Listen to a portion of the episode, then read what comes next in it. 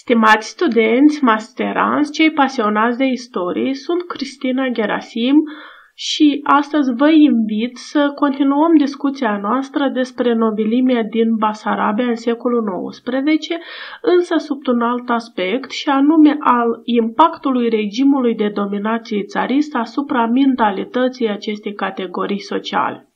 De fapt, vom încerca cu dumneavoastră astăzi să abordăm subiecte ce țin de noțiune de mentalitate foarte sumar, cei ce ține de manifestări ale identității și alterității acestei categorii sociale, reprezentări, viziuni despre timp-spațiu și unele aspecte din modelele mondene și cotidiene. Trebuie să constatăm de fapt că problema mentalității este astăzi una importantă, deoarece, începând cu secolul al XX-lea, odată cu fondarea școlii analelor, tratarea istoriei prin prisma mentalităților a devenit una din temele prioritare. Or, altfel spus, tratarea istoriei prin prisma mentalităților, după cum spunea și Jacques Legov, oferă adevărate guri de aer proaspăt istoriei.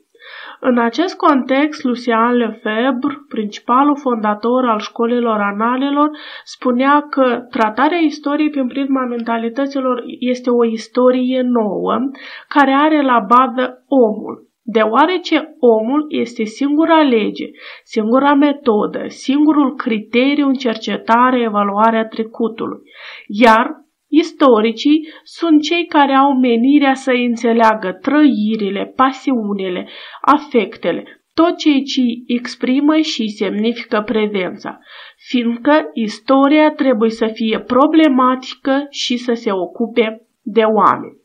Anume, în acest context, studierea mentalității nobilimii din Basarabia în secolul XIX este una din prioritățile istoriografiei de astăzi și trebuie să constatăm că ar fi important studierea mentalității nu doar a nobilimii din Basarabia, dar a tuturor categoriilor sociale, adică identificarea acelor reprezentări despre timp, spațiu, a comportamentelor, a viații zilnice, a modelelor mondene.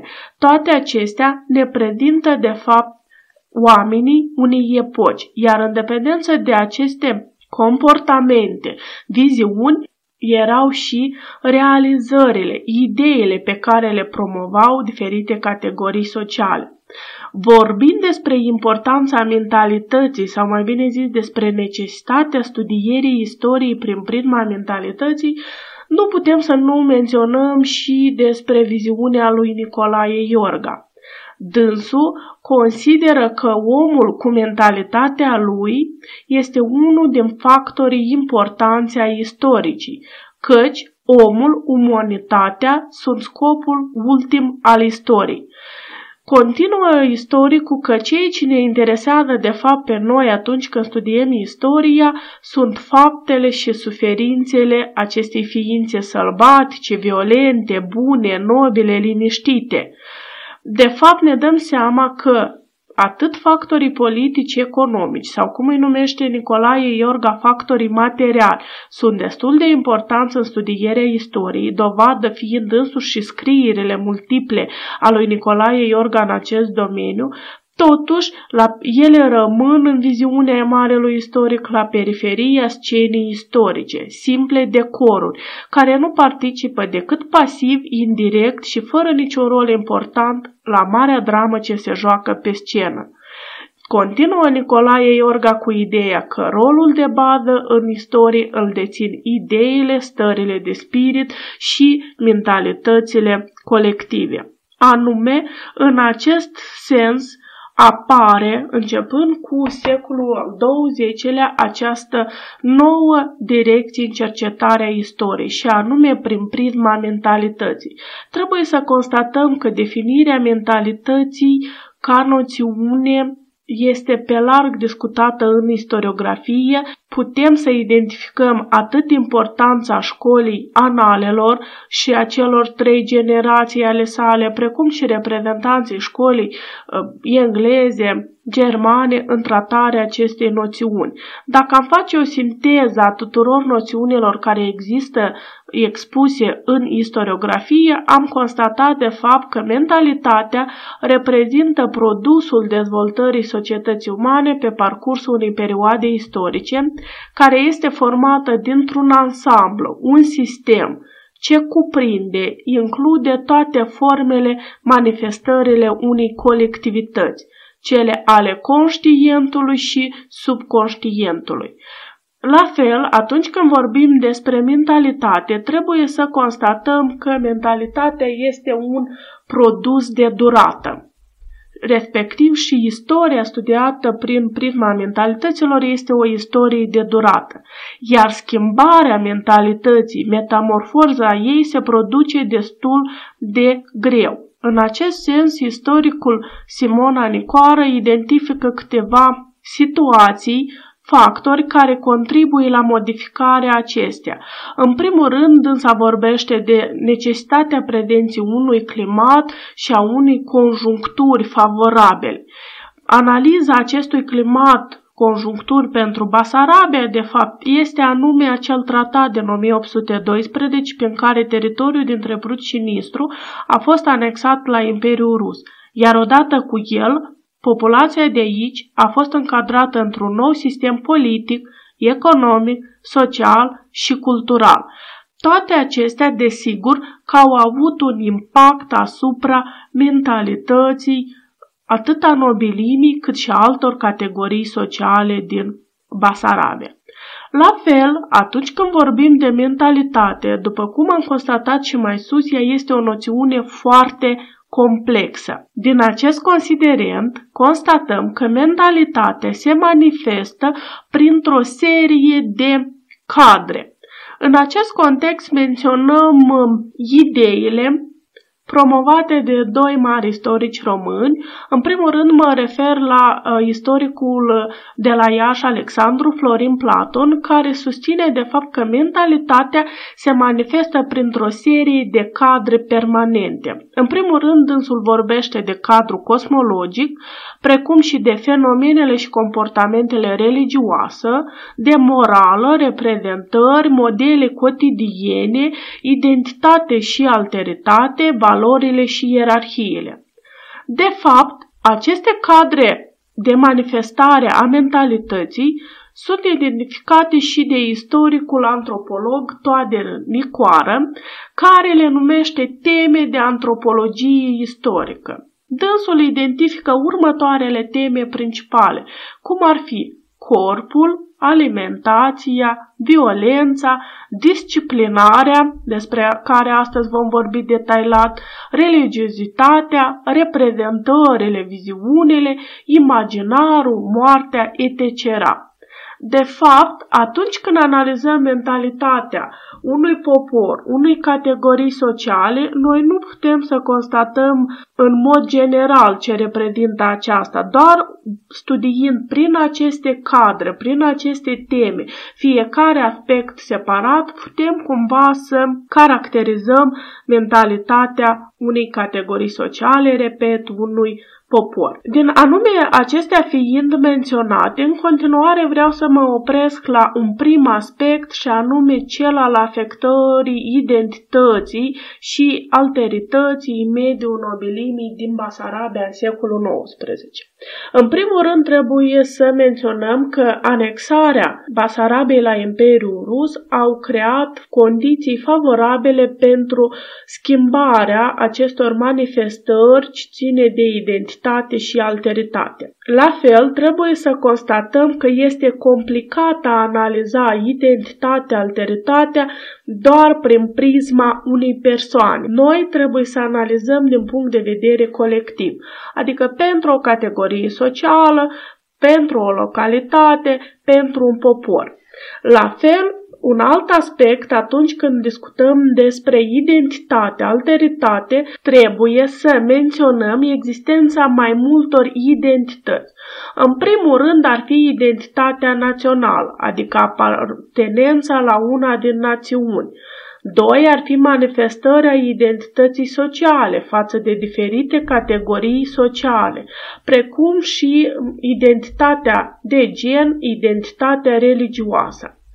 Dacă e să ne referim la manifestări ale identității naționale în mediul nobilimii din Basarabia, trebuie să menționăm în primul rând că, chiar odată cu anexarea, administrația țaristă a dorit să-și creeze în Basarabia o bază socială care să susțină și să promoveze politica administrației țariste.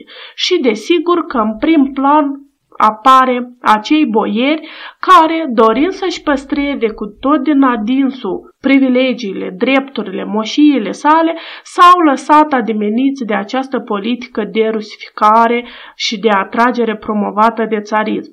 Și nu în ultimul rând, aici menționăm și politica de colonizare, la fel promovată de administrația țaristă în Basarabia. La fel, încercarea de atragere a populației și în special a nobilimii din Basarabia s-a realizat prin acordarea diferitor privilegii, cum ar fi în 1818 este adoptat regulamentul despre administrarea Basarabiei, prin care se acordă de fapt boierilor din Basarabia aceleași drepturi ca și dvorenilor din Imperiul Rus, cu păstrarea concomitentă a drepturilor și privilegiilor specifice boierimii țării Moldovii. La fel, Nobilimea din Basarabia frecvent obținea medalii, ordine pentru serviciu civil sau militar față de administrația țaristă. Totuși, trebuie să menționăm că analizând politica promovată de administrația țaristă, deși a avut un impact major, avem totuși și o păstrare a identității naționale, mă refer în primul rând la cei reprezentanți ai boierimii autohtoni. Noi deja am discutat cu dumneavoastră că pe parcursul secolului XIX, pe lângă faptul că a crescut simțitor numărul nobililor, aceștia au fost din rândul alogenilor, fiind creată o nobilime nouă, care desigur că era departe de boierimea fostă autohtonă. Dar anume această o mică parte ca urmași direcției boierimii autohtoni vor manifesta activități naționale. În acest context, uh, vreau să mă opresc cu dumneavoastră asupra faptului că în istoriografie se vorbește de fapt despre crearea unei duble ispostaze. Mă refer aici la istoricul rus Yuri Lotman, care vorbind despre dvorenimea din Imperiul Rus, zice că noi avem două tipuri de nobil. Un nobil care este în serviciu imperial și alt nobil care este acasă. Dânsul invocă de fapt că dacă avem un nobil credincios în plan de serviciu, în, în fața uh, țarului, atunci când el manifestă credință și supușenii, atunci avem cu totul alt nobil la casă, pe moșia sa, în casa sa, unde el este stăpân și are o oarecare siguranță.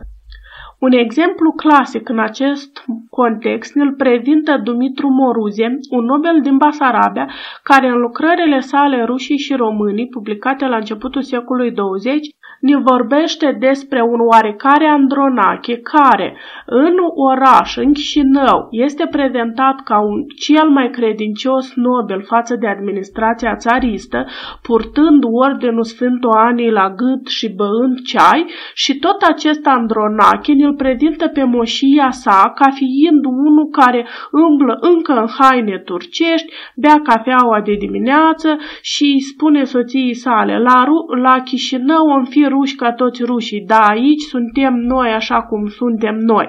De fapt, exemplu dat este specific pentru mai multe familii de uh, boieri ulterior din 1818, după confirmarea nobleții de nobili din Basarabia.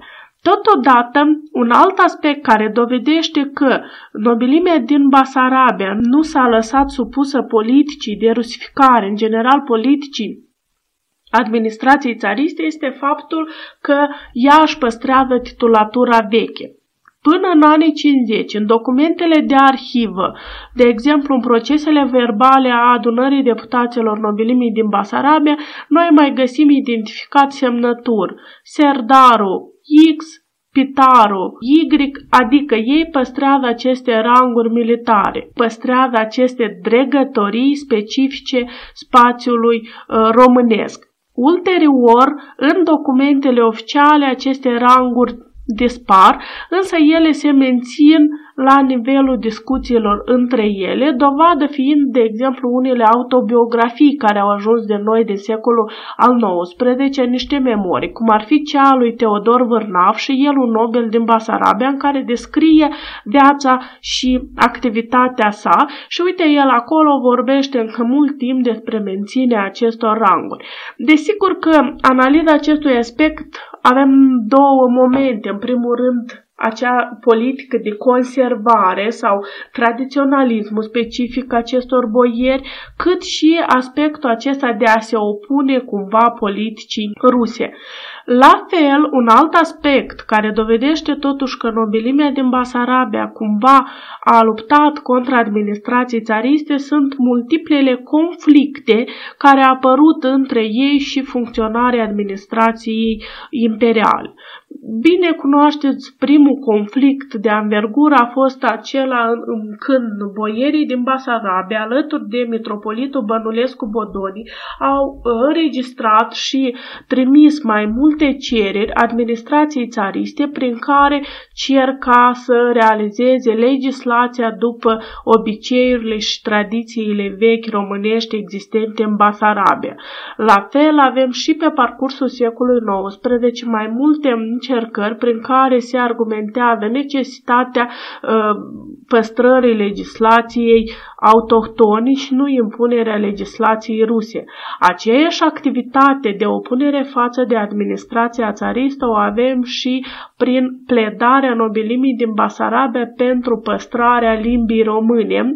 Cunoaștem faptul că prin acel regulament despre administrația Basarabiei din 1828, regulamentul numit și regulamentul lui Voronțov, limba rusă urma să fie obligatorie atât în uh, uh, administrație, cât și în activitatea judiciară din Basarabia, biserică și instituții de învățământ, bine, care existau la moment. Însă, acest aspect nu a fost respectat.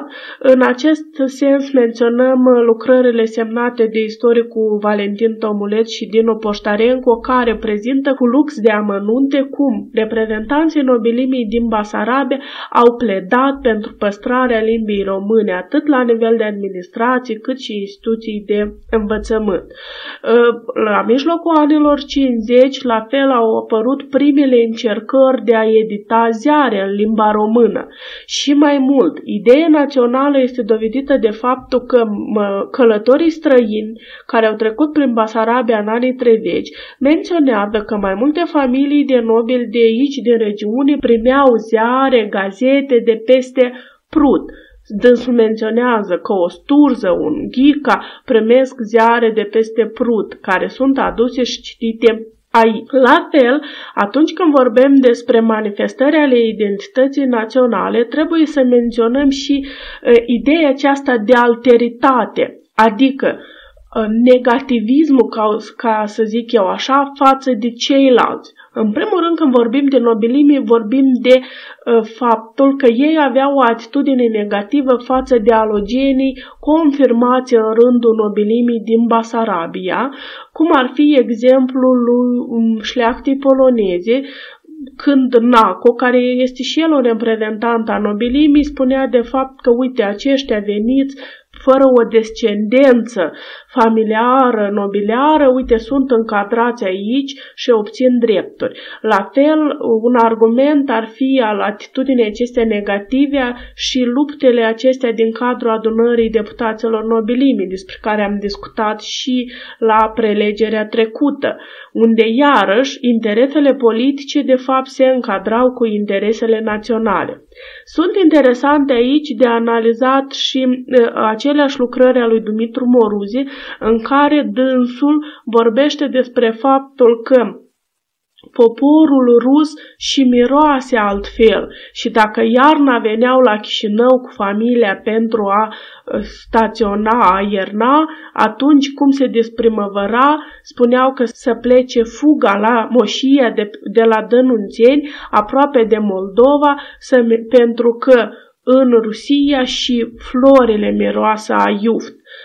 Adică, de fapt, această idee iarăși denotă faptul că populația, sau mai bine zis nobilimea din Basarabia, privea critic acești încadrare alogenilor în rândul nobilimii din Basarabia. O altă idee care denotă faptul că identitatea națională cumva a fost păstrată, sau mai bine zis, unele manifestări acestei identități naționale sunt și păstrarea muzicii, dansurilor românești în rândul nobilimii din Basarabia. Este bine cunoscut acel renumit bal pe care l-au dat în 1818 în cinstea lui Alexandru I, la care la fel au fost cântate melodii în uh, tradiționale românești. Ulterior cunoaștem despre organizarea balurilor și vom reveni mai jos la acest subiect când vom discuta despre modelele mondene și cotidiene. Aici doar vreau să menționez despre prezența renumitului lăutar Lemeș, care pe parcursul secolului XIX cu taraful său a cântat la cele mai mari curți boierești din Basarabia. La fel sunt uh, aici interesante și mențiunile lui uh, Crușevan, Pavel Crușevan, care vorbește despre doină, doina ca cântec de bază, ca cântec uh, ce descrie soarta poporului român. Și uh, sunt interesante și amintirile lui Constantin Stiere, care sunt în uh, romanul social, în preajma Revoluției, în care dânsul vorbește de fapt despre diferite baluri, când au început a fi cântate diferite melodii românești, iar nobilii, fără să-și conștientizeze, s-au avântat în a dansa sau a aprecia aceste melodii și ulterior nu știau cu care să fie comportamentul lor ca administrația țaristă cumva să nu atragă atenția că ei s-au dansat prea tare într-o horă românească. Atunci când vorbim de identitatea națională în secolul XIX, ă, stimați studenți, nu o să fac referire deja la activitatea de la începutul secolului 20, acesta reprezintă o situație, un cadru aparte și necesită o oră aparte de discuție. Vreau să mă menționez că pe parcursul secolului XIX noi avem activitatea și unor nobili ca scriitori. Aici vorbesc de mm, același Alexandru Sturza, de Constantin Stamate, de Teodor Vârnav, Ion Sârbu, Hașdeu, Donici, Gore, Moruze, în care, prin lucrările sale, cumva promovează și ideea națională, pentru că au poezii dedicată uh, imnul lăutii românești, dânsii vorbesc despre Uh, fica lui Decebal poezie sau vorbesc despre necesitatea unirii sau Sârbu vorbește despre o floricică care se simtă străină fiind departe de patria sa făcând aluzii, de fapt, la ideea că Basarabia, pământ românesc, se află în Imperiul Rus. La fel, trebuie să constatăm că o mișcare națională se accentuează începând cu anii 60, atunci când s-a produs mica unire și totodată avem și acea revoltă din Polonia în 1863 și toate acestea împreună cumva influențează sau să zic eu accentuează, încadrează nobilimea din Basarabia în manifestări naționale și aici menționăm activitatea fraților Cotruță care susțineau Uh, de fapt ideea națională în Basarabia. Desigur că dacă am analizat situația din Transilvania, s-ar părea că mișcările naționale sau activitatea aceasta națională promovată de nobilimea din Basarabia este prea puțină. Dar, luând în considerație situația creată, considerăm totuși că ei s-au implicat pe larg și în măsura posibilităților de atunci au manifestat această idee națională în rândul populației din Basarabia. La fel, continuând să discutăm despre identitate și alteritate, noi nu putem să nu menționăm despre identitatea socială. Vă propun să analizăm câteva aspecte când vorbesc de identitatea socială.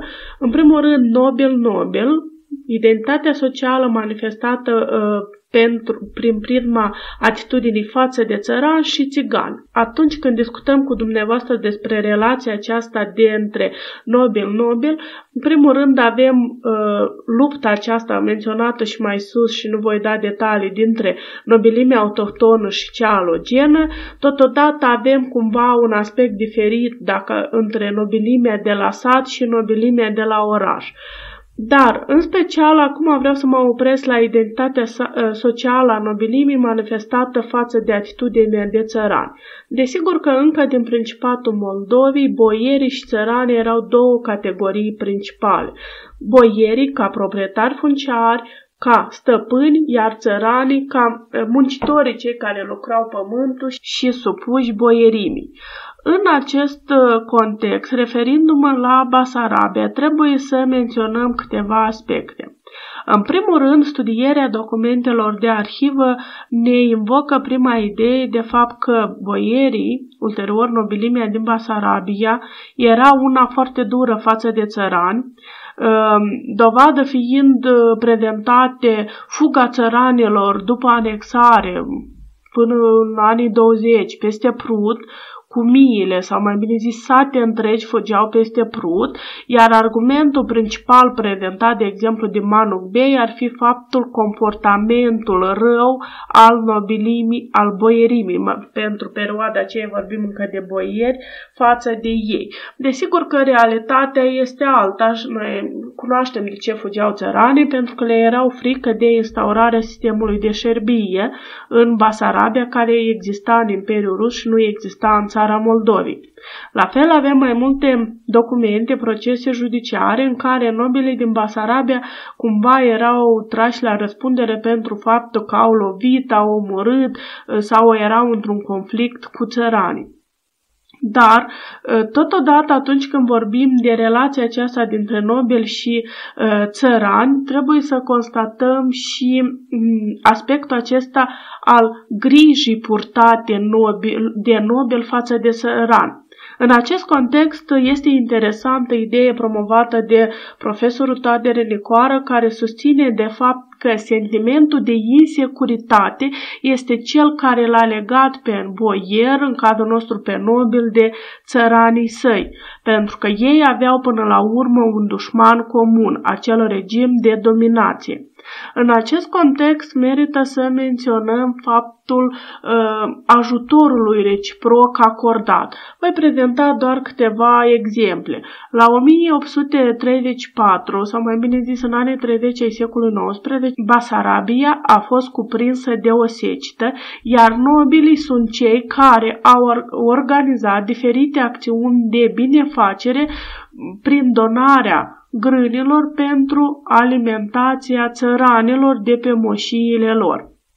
La fel sunt interesante și mențiunile făcute de același Moruzie, la care am făcut referință mai sus, în care dânsul vorbește despre uh, răspândirea uh, ciumii în Basarabia și susține că atunci când îi se spune ca să lasă țăranii să moară pe moșie, iar ei să meargă la Chișinău, femeia nobilă susține de fapt că sunt țărani care aparțin familiei mele și eu nu pot să-i lăs în voia soarte, adică avem aceeași legătură între aceste două categorii sociale și ultimul aspect la care vreau să mă refer aici când vorbesc despre nobili și țărani este faptul că nobilii recunosc importanța țăranilor în păstrarea identității naționale.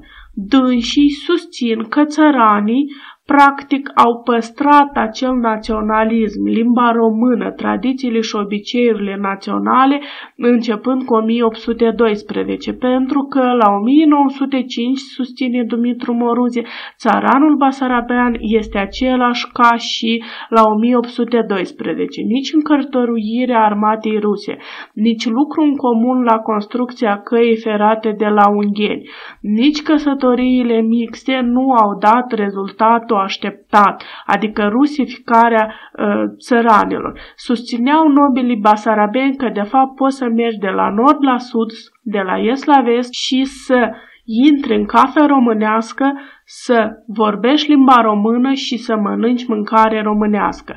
Adică țăranii sunt cei care au păstrat această flacără aprinsă a ideii naționale. Discutând despre identitatea socială a nobilimii, nu putem să nu vorbim și despre relațiile cu țiganii. Conform acelui așa regulament de la 1818, nobilii din Basarabia au dreptul de a-și păstra țiganii săi. În acest context, menționăm că, de fapt, țiganii erau privite ca niște slugi. Teodor Vârnab, în lucrarea sa, susține că țiganca Safta era cel mai iubit obiect al meu în casa moș, moșilor. Adică ne prezintă țiganul ca un obiect, practic și fără suflet.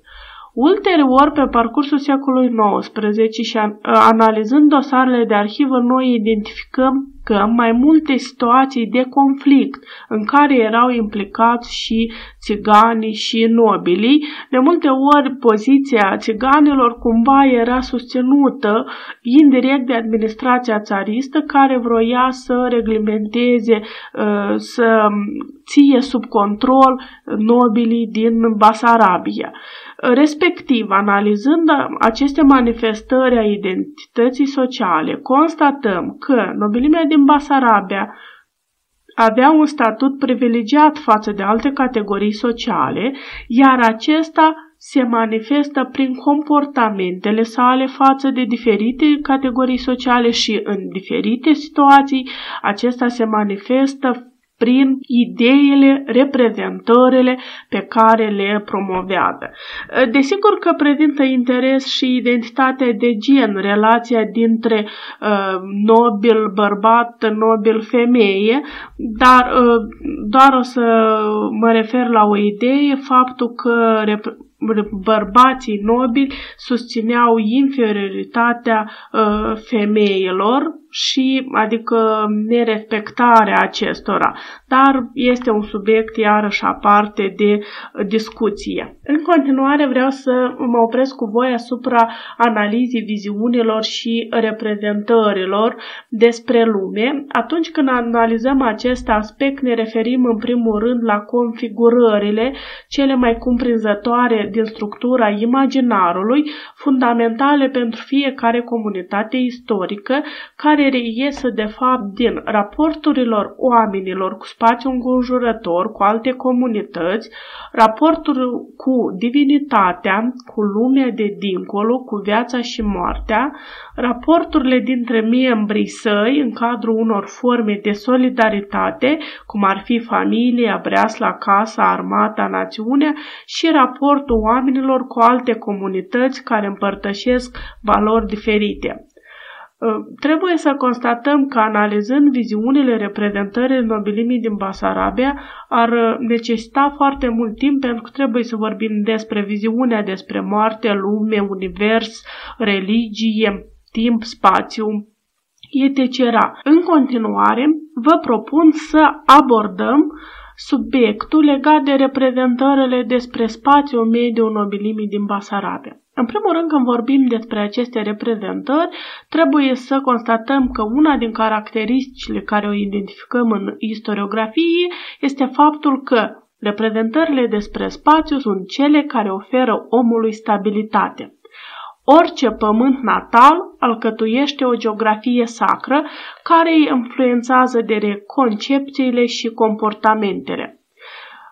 Atunci când vorbim despre reprezentările despre spațiu, trebuie să menționăm existența a două tipuri cel puțin de spațiu. Spațiu fizic, care noi îl vedem, îl percepem propriu zis, și spațiu trăit, simțit, care manifestă acele atitudini colective de prietenie, neutralitate sau respingere. De fapt, după um, anexarea Basarabiei la Imperiul Rus, spațiul acesta tradițional, această geografie sacră a fost afectată. În primul rând, a fost afectată de multiplele războaie ruso-austro-turce care, pentru sfârșitul secolului XVIII, începutul secolului XIX, parcă ar fi o normalitate pentru poporul român. Ulterior, anume, din acest considerent, în 1812, când a fost luat teritoriul dintre Prut și Nistru, pentru început, nimeni nu credea în acest sens. Nimeni nu credea că putea un creștin să ocupe alt creștin iar ulterior ei credeau în eliberarea acestui teritoriu de sub dominația țaristă. Însă nu a fost să fie. Aceasta îi explică de fapt și reacția întârziată a boierilor care abia prin luna octombrie scriu acea scrisoare în care uh, dovedesc faptul că prin anexarea teritoriului dintre Prut și Nistru a fost anexată una din cele mai importante părți economice a Moldovii, și prezentând detalii despre cantitățile de grâne, numărul de uh, ovine care erau exportate din Basarabia în Imperiul Rus. Adică mă refer la teritoriul dintre Put și Nistru pentru că ar fi clar că incorrect mențiune de Basarabia. Dar nu a fost să fie pentru că zicea Alain Besançon că tehnica minciunii este atât de veche ca și Rusia. Teritoriu pierdut în 1812 urma să fie mai mult de o secol în componența Imperiului Rus. La fel, când discutăm despre această geografie sacră, merită să menționăm de fapt și promovarea acestei misiuni creștine anteotomane a Imperiului Rus, care cumva la fel a obținut o susținere din partea populației autohtone din Basarabia. În continuare, trebuie să menționăm că atunci când discutăm cu dumneavoastră despre reprezentările despre spațiu, trebuie să analizăm spațiul ca hotar. Mă refer la cele două râuri, Prut și Nistru. În acest context menționăm de fapt că nobilimea din Basarabia nu percepea teritoriul dintre Prut și Nistru ca ceva aparte. Până la începutul secolului 20, ei considerau de fapt că acest pământ este un pământ românesc.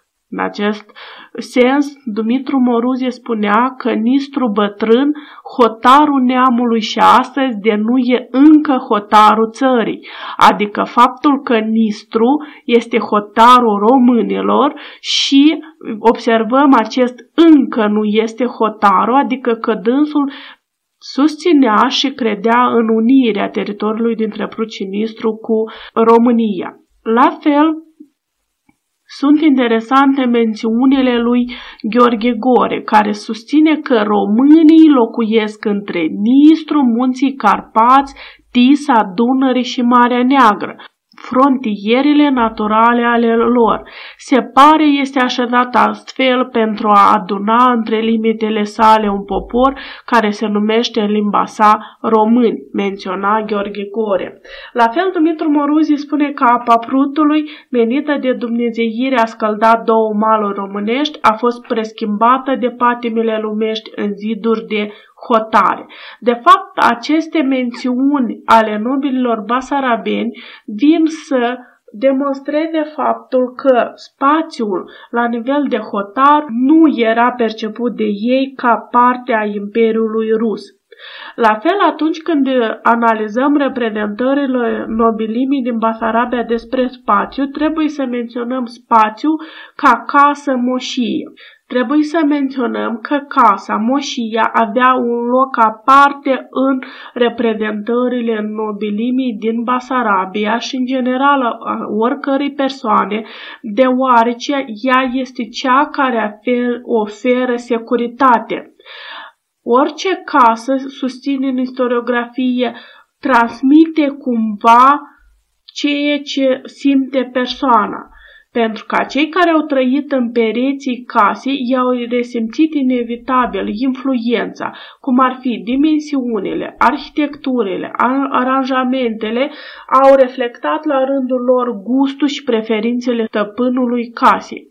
În acest context doar reamintesc exemplul de mai sus a boierului Andronache, care la Chișinău era un veritabil funcționar rus, iar pe moșii respecta tradițiile și obiceiurile sale. Desigur, anume aici, când vorbim de casă, ne permitem să aducem așa exemple cum ar fi conacul de la Cuboltas al lui familiei Leonard, în care, pe lângă faptul că exista acea sală pentru bal, unde era și portretul împăratului în toate dimensiunile, avem și elemente românești, sau conacul lui Caso de la Chișcăreni, unde avem uh, un cabinet aparte în care toate fotolele, mobila era tapizată în trei culori, roșu, galben și albastru, precum și avea o colecție impunătoare de covoare, costume naționale, etc. Adică, iarăși, acea siguranță care o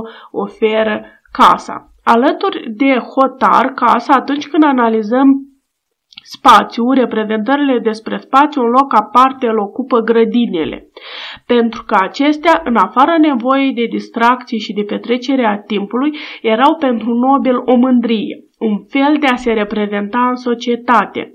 Grădina și grădinăritul reflectau măsura culturii îngrijătorilor, grădina bine aranjată reflectând existența unui proprietar interesant și cu gust. Un asemenea proprietar, în mentalitatea epocii, era considerat un bun administrator, nu doar al propriei grădini, dar și al funcției și al țării sale. Trebuie să constatăm că pe parcursul secolului XIX mai mulți reprezentanți ai nobilimii au fondat, au sădit parcuri în Basarabia. Nu vom prezenta decât câteva exemple, cum ar fi Constantin Cazimir a fondat un parc în satul Grânăuți. Vasile Stroiescu este renumit prin parcul fondat în satul Stolniceni. Vasile Stroiescu a creat, a fondat complexul Evadă Parc Dendrologic de la Brânzeni. Ioan Bogdan este cel care susține financiar parcul din Curești de Sus. Ștefan Leonard a avut un parc extraordinar fondat la Cubolta. Aceste parcuri sunt renumite și reprezintă interese nu doar pentru istorici, și arhitecți care studiază conacele propriu-zise, care s-au mai pestrat, dar și pentru biologi, pentru că de obicei pe aceste parcuri erau aduse specii de plante din toate zonele climaterice, din toate continentele existente. La fel, atunci când discutăm despre perceperea spațiului, trebuie să menționăm și călătoriile. În primul rând, ideea de a se plimba se înrădăcinează începând cu mijlocul secolului al XIX, unde pentru nobilii din Basarabia a devenit o tradiție ca seara să se plimbe pe bulevardul central, atât pe jos cât și cu trăsurile. La fel, sunt foarte des răspândite aceste călătorii de la sat la oraș și invers, mai ales că exista tradiția aceasta ca iarna nobilii de pe moșiile lor să se transfere cu traiul în oraș, în orașul Chișinău, de obicei centrul provinciei Basarabia.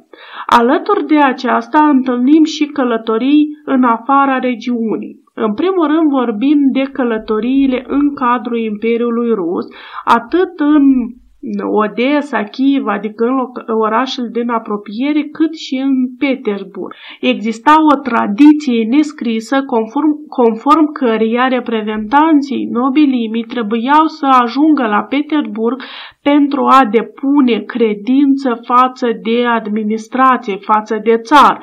Din acest considerent, analiza dosarelor de arhivă ne permite să identificăm lista mai multor nobili care au călătorit la Petersburg.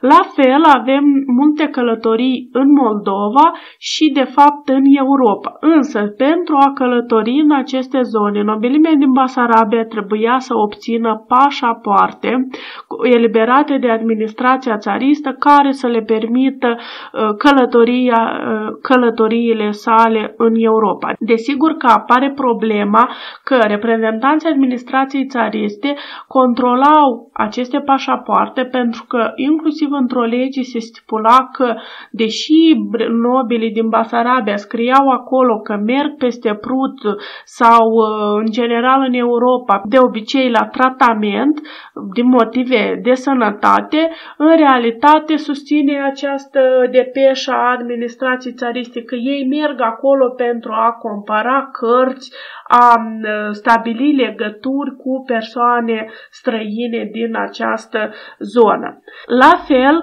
atunci când vorbim despre uh, mentalitatea nobilimii din Basarabia, trebuie să menționăm și acele modele mondene și cotidiene în mediul nobilimii din Basarabia. În continuare nu o să fac decât să enumăr, să zic așa, principalele aspecte ale acestora.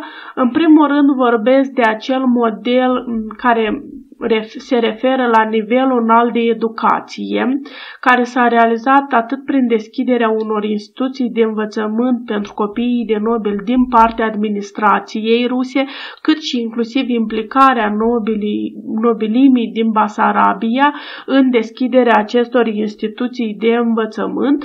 La fel vorbim despre faptul că o parte a reprezentanților nobilimii își trimiteau copiii la studii în Europa în defavoarea favoarea instituțiilor de învățământ din Imperiul Rus și în acest sens avem o lege la sfârșitul secolului XIX care susținea de fapt că fiecare adunare a deputaților nobilimii trebuia să acorde un număr de burse pentru copiii de nobel ca să facă studii în universitățile din eh, Imperiul Rus. Un alt aspect al vieții cotidiene a nobilimii din Basarabia este lecturarea cărților, ori majoritatea nobililor era prestigios să dispună de cărți de ultimă modă și de biblioteci, uh, inclusiv avem foarte multe cărți venite de peste Prut, în acest sens vă îndemn să descrieți lucrările semnate de regretata istorică Maria Danilov, carte și cenzură în Basarabia, care prezintă liste întregi de cărți care au trecut prin Bama de la Sculeni.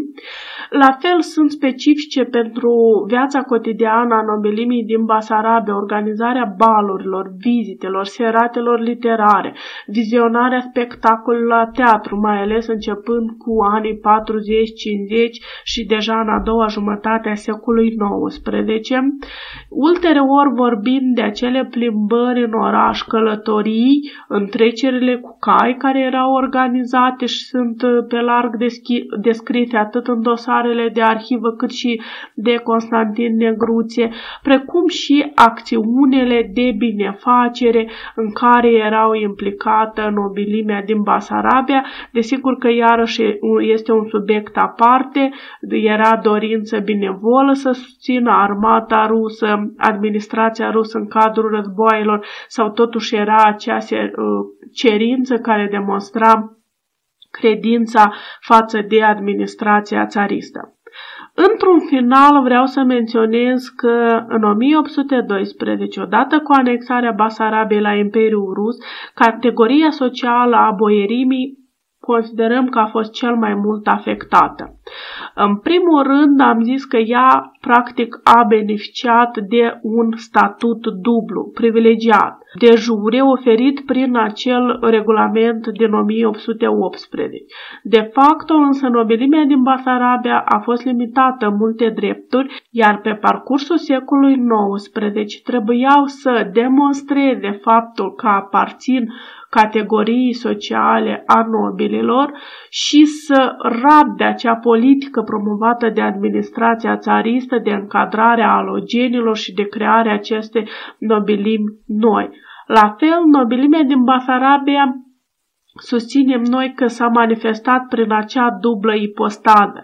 Pe de o parte, acei nobili care îi avem în administrație și pe de altă parte, acea parte sau acea ipostadă care era una casnică, una care promovau și ideile naționale.